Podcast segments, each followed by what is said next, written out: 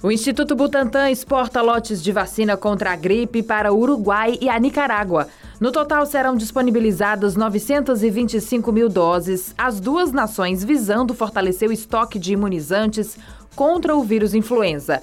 O primeiro lote já foi enviado. Cerca de 225 mil doses foram encaminhadas para a Nicarágua. O Uruguai receberá as 700 mil doses restantes.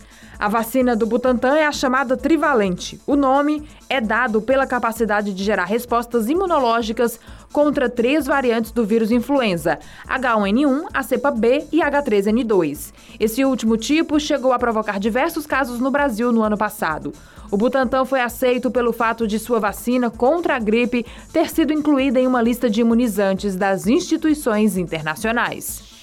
Os planos de saúde registraram a adesão de 78 milhões de beneficiários em fevereiro, sendo 49 milhões em planos de assistência médica e 29 milhões em planos exclusivamente odontológicos. A informação foi divulgada pela Agência Nacional de Saúde.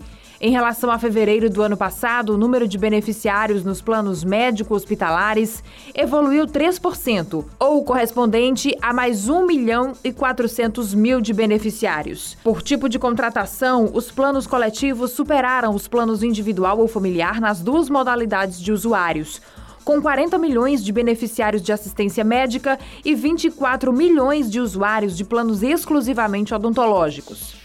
Receber uma dose de reforço da vacina Pfizer após duas doses de Coronavac produz uma proteção mais efetiva contra a variante Omicron do que uma terceira aplicação da Coronavac. É o que indica um estudo divulgado pela Fundação Oswaldo Cruz. Os dados abrangem de 6 de setembro de 2021 a 10 de março de 2022 e foram divididos em dois períodos, de 6 de setembro de 2021 a 14 de dezembro de 2021, quando a variante Delta era a dominante no Brasil, e de 25 de dezembro de 2021 a 10 de março de 2022, quando havia uma maior circulação da variante Ômicron. Para saber mais, acesse gcmais.com.br.